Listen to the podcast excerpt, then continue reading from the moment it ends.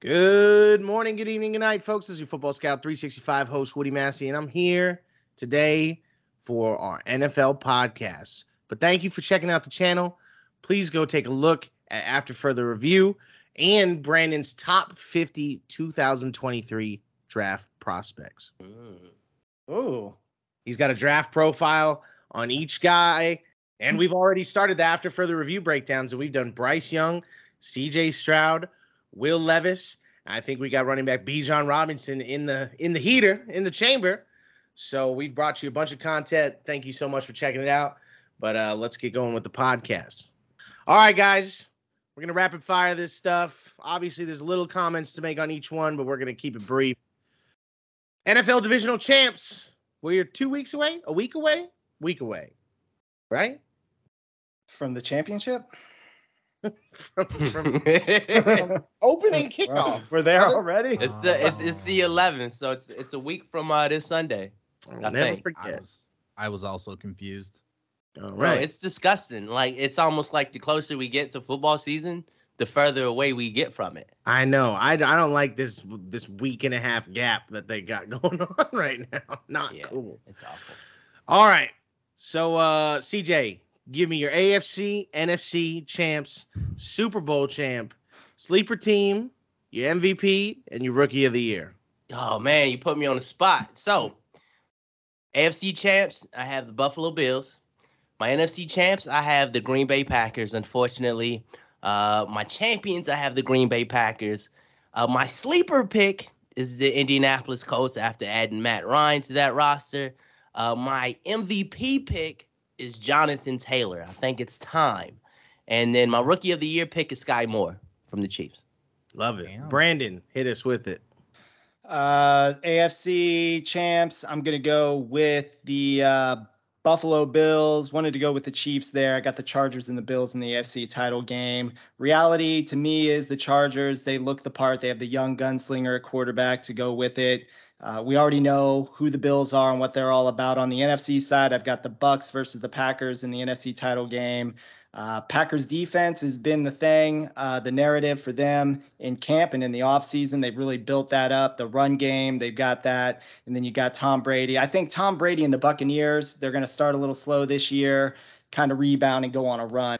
Packers uh, versus the uh, Bills in the Super Bowl. Packers are going to get it done. Aaron Rodgers is going to get it done. I think it's going to be on the backs of the run game and the defense. And then the MVP of the NFL, I feel like will be Tom Brady. I think it's setting itself up for the swan song season. I feel like this is it for Tom Brady. He's going to call it call it a career after this. So he's going to get that MVP. My offense my offensive rookie of the year, I got George Pickens. We all all Like know it. I'm obsessed with him. Steelers wide receiver from uh, Georgia, and then defensive rookie of the year, the obvious Aidan Hutchinson. Not Right on. obvious. Nate, Not a homer. give us your champions Not all. and the MVP and rookie of the year.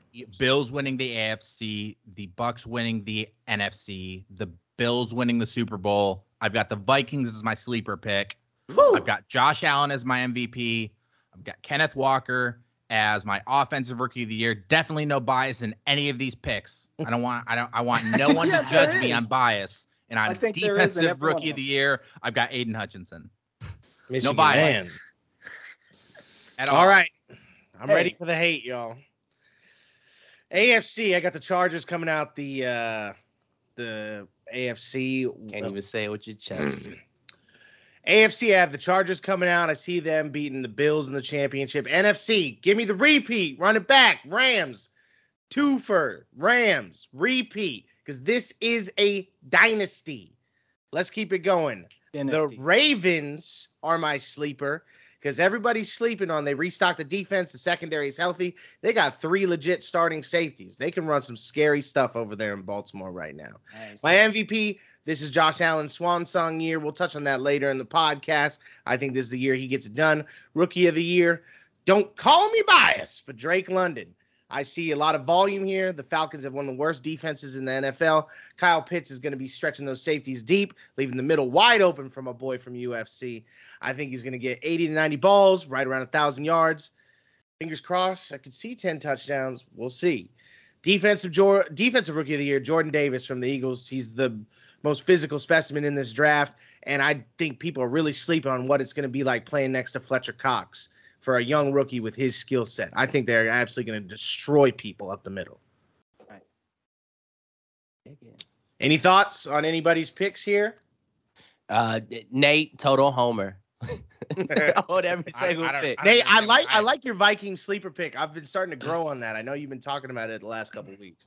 Look, I just I just want to break down Nate's picks for the for the watchers. All right, so Buffalo is essentially his his his second favorite team, third favorite team now. Uh, Buccaneers, everybody know Tom Brady's favorite player. The Vikings, he has a crush on Kirk Cousins. His MVP is Josh Allen. That's a side chick. That's a sneaky link. Kenneth Walker went to Michigan State, his favorite college football program. Aidan Hutchinson plays for his favorite NFL football team. All right, y'all. Let's talk Jimmy G. Jimmy G. We've been waiting to see if he's going to get traded or released. Oh, it's And in a little M Night Shyamalan twist, Jimmy G decides to double down, restructure his contract, make a lot less this year, six point five million, but looks like he will remain in San Francisco. Yeah. So Hey, look. Jimmy G now becomes the richest backup in the Uh-huh. league.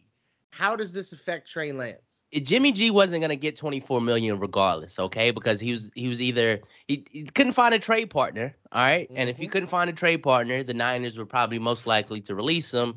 None of that 24 million was was fully guaranteed at all, right? So he wouldn't have gotten any of that. It's a win-win now for both teams. He gets six and a half million guaranteed, incentives up to 17 million, and the Niners have uh, the best insurance policy at quarterback in the NFL right now. I don't think it means anything for Trey Lance. I know we can speculate. I speculated initially, what does this mean for Trey Lance?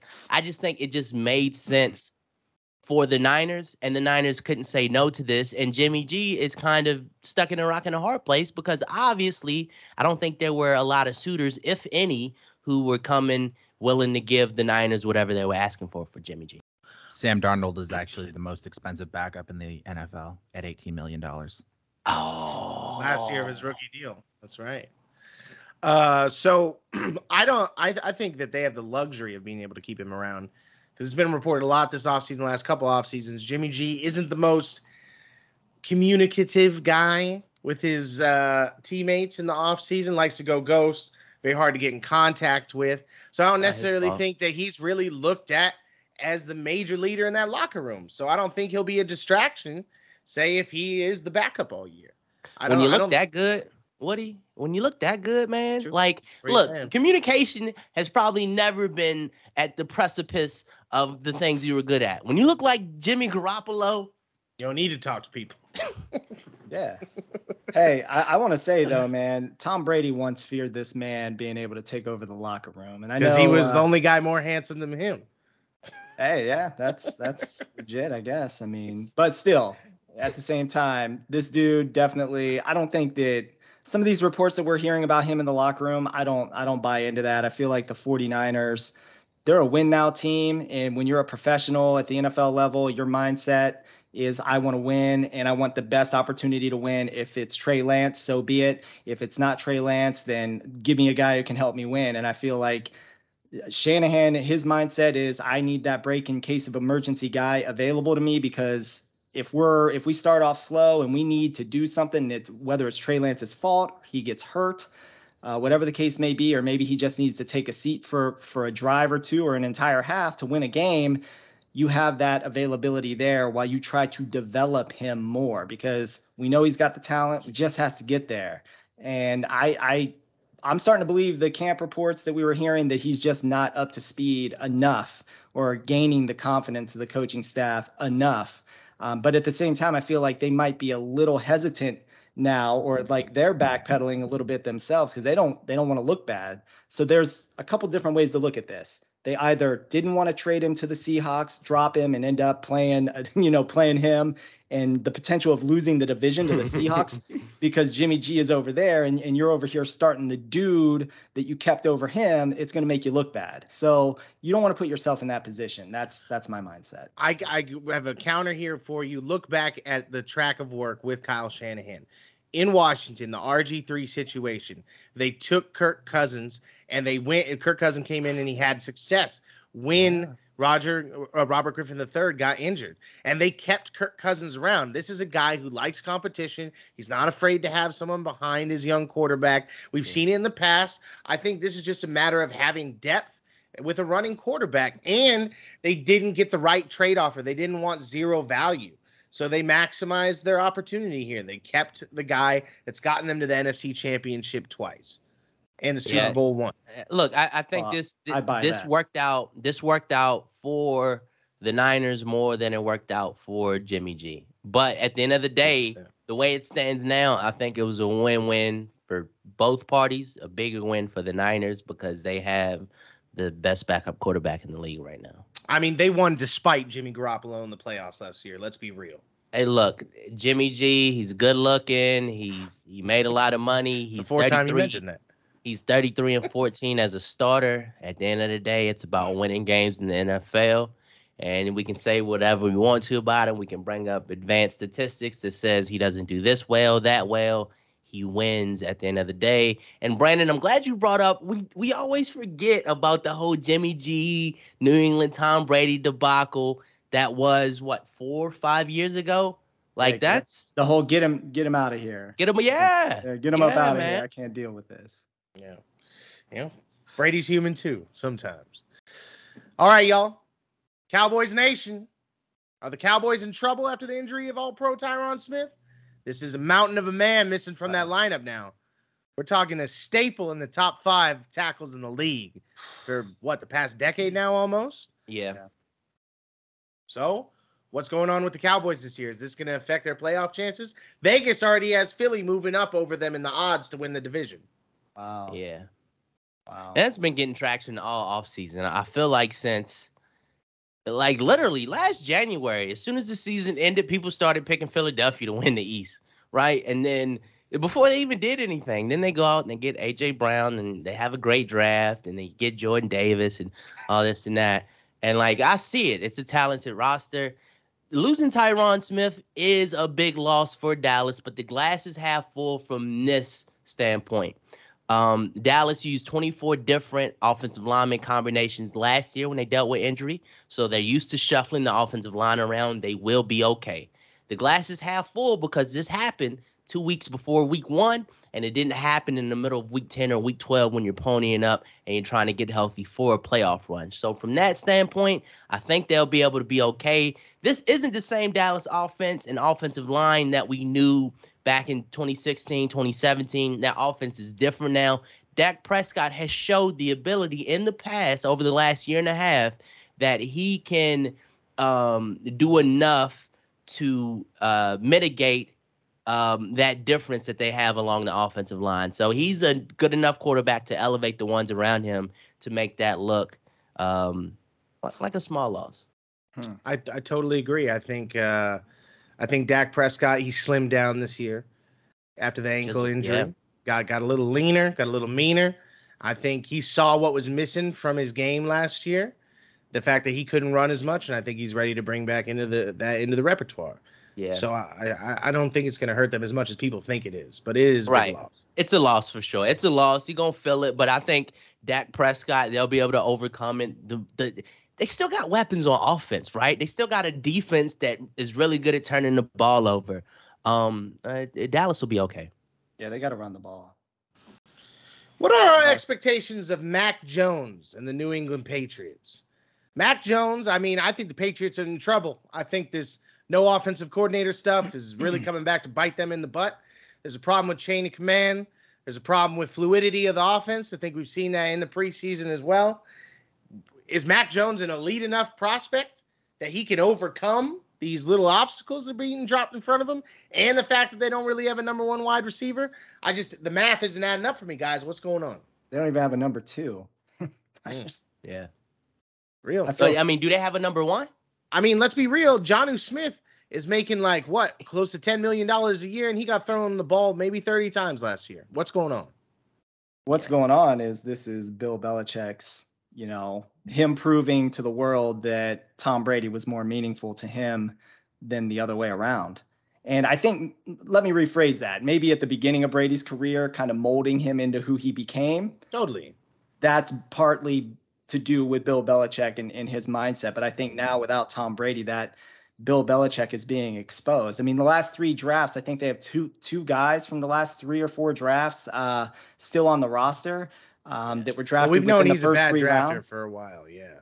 Right, Especially with so- And Tom Brady was able able to overcome that. he could overcome it with less. And, you know, that was Belichick's binky, so to speak. You know, Mhm. like his way, okay, I can do my thing on defense. I can craft, you know, great defensive game plans. We'll be great on special teams and we'll be great at all the all the little things that you need to be great at. And Tom Brady's going to bail us out or keep us alive on offense and do the things we need to do. Now, he doesn't have that. And Mac Jones is not that guy. We we already knew that. He's a plug-in. You know, you plug him in and he's an adequate game managing quarterback. He's lesser than Kirk Cousins, so to speak. a but point he's in guard. The- yeah, he's a distributor with no one to distribute to. He's not a shooting, you know, he's not the point guard who can hit the baskets. He's Patrick a guy who's- Mahomes. yeah, he's he's not in that realm. And let's Uh, be real, their division has gotten a lot tougher this offseason. Miami, you're going to have a much more improved offense, hard to guard. And Oh, you have a lot more weapons over there. The Jets, another year in Salah's system, you get some good young rookies in there with Sauce Gardner. And then you also Yeah. have a lo- much more loaded offense. This is not the same division that they literally ran through last year. So just- so look, Kept running the ball. let me ask y'all this question. Specifically, New England. Question is, what are the expectations? What do you guys expect from New England this year? Do you expect them guys to be in the playoffs? No. No. not now. Man, y'all said it Yeah. quick. They'll they'll make the playoffs.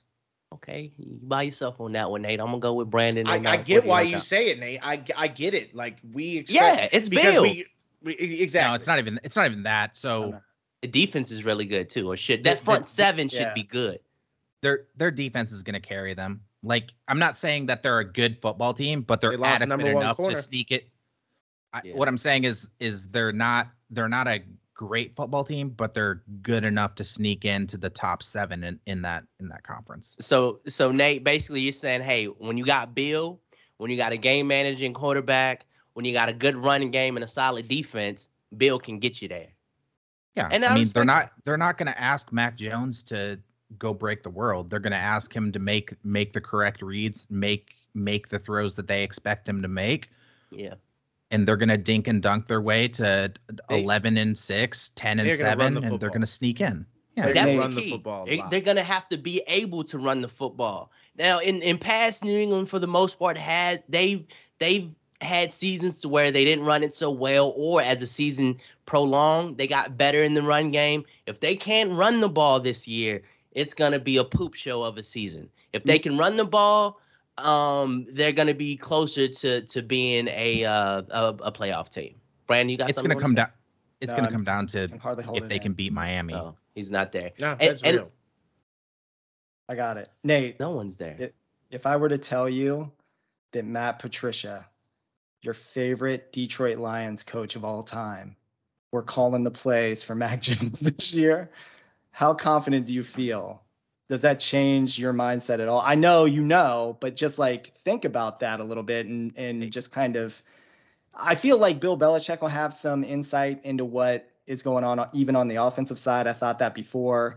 And I had this thought process Bill's going to try to prove to the world he can just do it all, right? Mm-hmm. And I don't think that's even so i think i think there's two benefits to having to from for mac jones going from a more complicated offensive sch- scheme and system that mcdaniels ran to probably a Sure. very simplistic offense that matt patricia and bill have come up with All right, guys. Is this the year Josh Allen wins MVP? We've been waiting. It's uh the the stars are aligning, and who better to tell us about it? than Nate Parker. Mm, yeah, definitely no bias here. Um, I think the main thing we're going to look at is number one. There are four categories I want to talk about: statistical improvement year over year. Um, I'm going to get a lot of pushback from 2020 to 2021. There's a lot of different reasons why there was that setback, and I know people are going to say extra game, but the Bills were a significantly better offensive team in 2021 with the one exception that we're just going to throw in a bag of and call it the exception. It's called the Jacksonville Jaguars. Yeah. I Yeah, he lost what to hap- the better Josh Allen. like I Yeah, right fair. I like I. I cannot explain. I like I don't think there's anyone in football that knows football that talks about football that can explain that game. So we're just gonna throw that in a trash can and say this is the exception. it was to the, rule. humidity. They wanted I- to test whatever, out the man. idea of not Like- watching film or practicing. I'll that tell you week. what it was. I'll tell you why the Jacksonville. Josh Allen was better. But I can't say it. Oh, But you- yeah, we'll leave it for the people in the comments to speculate because they like to say a- say a lot down there. So I mean, the comment section is always popping at Football Scout 365. Um, number two, uh, decision making. Like year over year, he makes better decisions. Um, he still has zero turnovers inside the red zone, which is incredible. He's four That's years in as a starting quarterback, zero turnovers in the red zone. Um, this is where I'm going to go out on a limb and say we talk about the comparison between him and Cam Newton and him just being a better version of Cam Newton because he he's a he's a better pa- he's a better passer, which is absolutely better. accurate. I'm going to go on record saying Josh Allen is a better athlete as a runner than Cam Newton was. I like you're gonna you're I'm gonna get I'm gonna get quite a bit of pushback on here, but if you look at the tape, look at speed, look at his ability to break away from defenders in the open field, look at his ability to take hits. Yeah, it's not like no he it's not it's not like he ev- he evades all the hits. Like Lamar Jackson, so athletic, he can just outrun everyone. He can evade hits. He's gonna get, get to the sideline, get out of bounds. He's not gonna take big hits. Josh Allen trucks people. Like it's kind of like you see him do things where you're like, I don't think that was a smart idea. He pops right back up, gets up going. It's like he's more mean- durable. Cam did that for a decade too. I'm Mm. I'm for that argument. With like I, I'm okay with that. Nate saying Josh Allen's a better athlete. Um, you know, in the runner and open field has more wiggle, more twitch to him. I'll say this: Cam Newton, because Cam Newton didn't have a lot of twitch. It was Mm. deceptive twitch. It was deceptive. Uh, in the open true. field, he didn't necessarily look fast, right? You didn't always catch him though, but he, he didn't run away from people. But man, when Cam Newton, when he lowered his head, it was something special. Uh, a lot of times, right? Um, but uh, so true. Josh Allen is a better version, a, a much, much better version of Cam Newton. That's crazy to say because Cam Newton was an anomaly in, in in his own right. I mean, Yeah. I, was I it? want to Fif- point out. 15 and 1. He was a he was a Falcons field goal away from being 16 the only the second 16 and 0 team in NFL history. Like that that's how good that MVP of Cam Newton was. Yeah.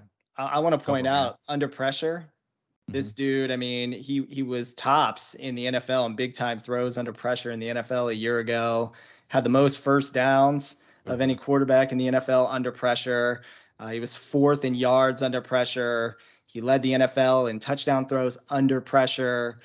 This is the toolsy big arm quarterback that you know the NFL scouts and GMs are looking for. We talked about it on after further review uh, on the latest episode when we discussed Will Levis, the connection and, and the whole idea behind Will Levis at Kentucky being compared to Josh Allen. We brought up the fact that Josh Allen thrives because of his mobility and his ability to move around. And every single thing that Nate has pointed out is is spot on. I don't see any reason why he couldn't be MVP.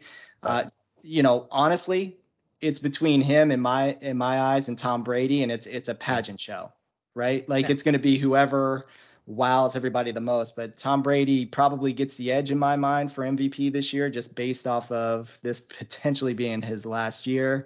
So we'll see. But I think Allen puts up incredible numbers. yeah. And look, it just some of those stats that you just kind of you know uh, rambled off to us, Brandon.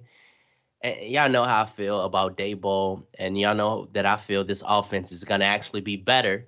Which people be like, how? You know, they were crazy efficient the past two years in the red zone. Uh, you know, points per possession, all things like that. But man, I, I, the the OC's job is to make the game as easy as possible for Josh Allen. Josh Allen makes the game look easy because he is who he is. It's not because Daboll was making it look it was making it easy for him. So I think Ken Dorsey, Miami Hurricane great, national champion. You know, I think Ken Dorsey is gonna make this offense um just a well-oiled machine. I don't think Josh Allen will have to do those Superman things uh to, you know, get get that same production. All right, let's talk about our league winners series. So these are guys you can get later on in the draft, and they have the possibility. I feel like that they could bring you home some fantasy gold. Uh, so the guy I'd like to talk about today, Rhamondre Stevenson. Very. So we were just talking about New England. We were just talking about how much they run the ball, how run centric this offense is. Rhamondre Stevenson is not even the starting back right now on the depth chart in New England. So you're probably like, how is that going to work? He's stuck in a straight up platoon. with Great delivery. You sold me. So let me tell you why I think that this guy I'm can be get a him. league winner. Damien Harris is a smaller back, and if they're going to run the ball as much as I think that they are this year with their lack of weapons on the outside, I see there being enough carries for both of them to produce around a thousand yards. And Rhamondre Stevenson, if Damien Harris gets banged up, he's a smaller back. I look at him as I looked at Sony Michel last year, who came in and he won me a he won me a couple leagues, picking him up late in the season because his he got, he was the only healthy back. He ended up coming down the stretch being a top four back off the waiver wire and won a lot of people championships. I think if you can have Rhamondre Stevenson, even if you don't have to start him early, but you get him in that second half, maybe acquire him after like a slow couple games or something, he could be a player that brings you down the stretch that is a straight up league winner. We saw him last year at the 126 yard game late in the season. This man was 12th in the league in yards after contact. He's up there with elite names. He's a bruiser and he's improved his pass catching in the offseason, trying to get more receptions out of the backfield. This is a guy late in the season when the winter comes and they got to run through the wins in Buffalo like they did last year, and they got to run through other teams because they don't have other receiving targets that are elite. They're going to lean on this man. This is the power back. This is the bruiser. This could be the LeGarrette Blunt role that New England has been la- lacking for last five, six years. Yeah, to touch on uh, the Damien Harris thing, there were some, or there was some speculation that they were shopping him around. So there's that, yeah. there's the potential Hmm. that there is that potential there that Rhamondre is going to be the number one guy. He could be the the lone number one guy at some point if they were to actually do that. Now I don't know what the market's going to be for a Damien Harris, but I think in the long run, Rhamondre takes. Well, here's the thing: in fantasy drafts, you're taking Damien Harris in the fifth or sixth round, maybe higher. Hmm. Rhamondre Stevenson, you're getting him in somewhere between eight to ten.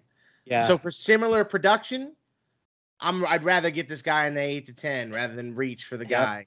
And look, the, the the the thing about everything you're saying, Woody, is obviously we're talking about fantasy football, right? But uh, as fantasy footballers, we have to intertwine the two. Rhamondre Stevenson is a much, much better player and just a more talented player than what Damien Harris is. But And that's Bill likes his weird little pieces. Right, and that's not saying Damon Harris is not talented because Oh, he he's is, but Rhamondre is extremely talented. If he can hold Big, on to the fast. ball Mhm. and, and just do the small things, um, he's gonna have a long career uh, in the NFL. So no, you, you definitely that's a, that's a that's a good plug. I think there's some risk there, but I, I do definitely like the talent there. He's definitely uh, a guy you're gonna have to weather the storm. You gotta you gotta wait out the platoon and wait for the the dust to settle a little Yeah. bit. Don't wait too long though. Yeah. Don't don't wait too long. yeah. We've been there before. Don't Yeah. wait too long. Don't wait too long. All right, y'all. Thank you so much for tuning in to the Football Scout 365 podcast. Be on the lookout for the new episode after further review. Bijan Robinson uh, for CJ, Nate, Brandon. We're out.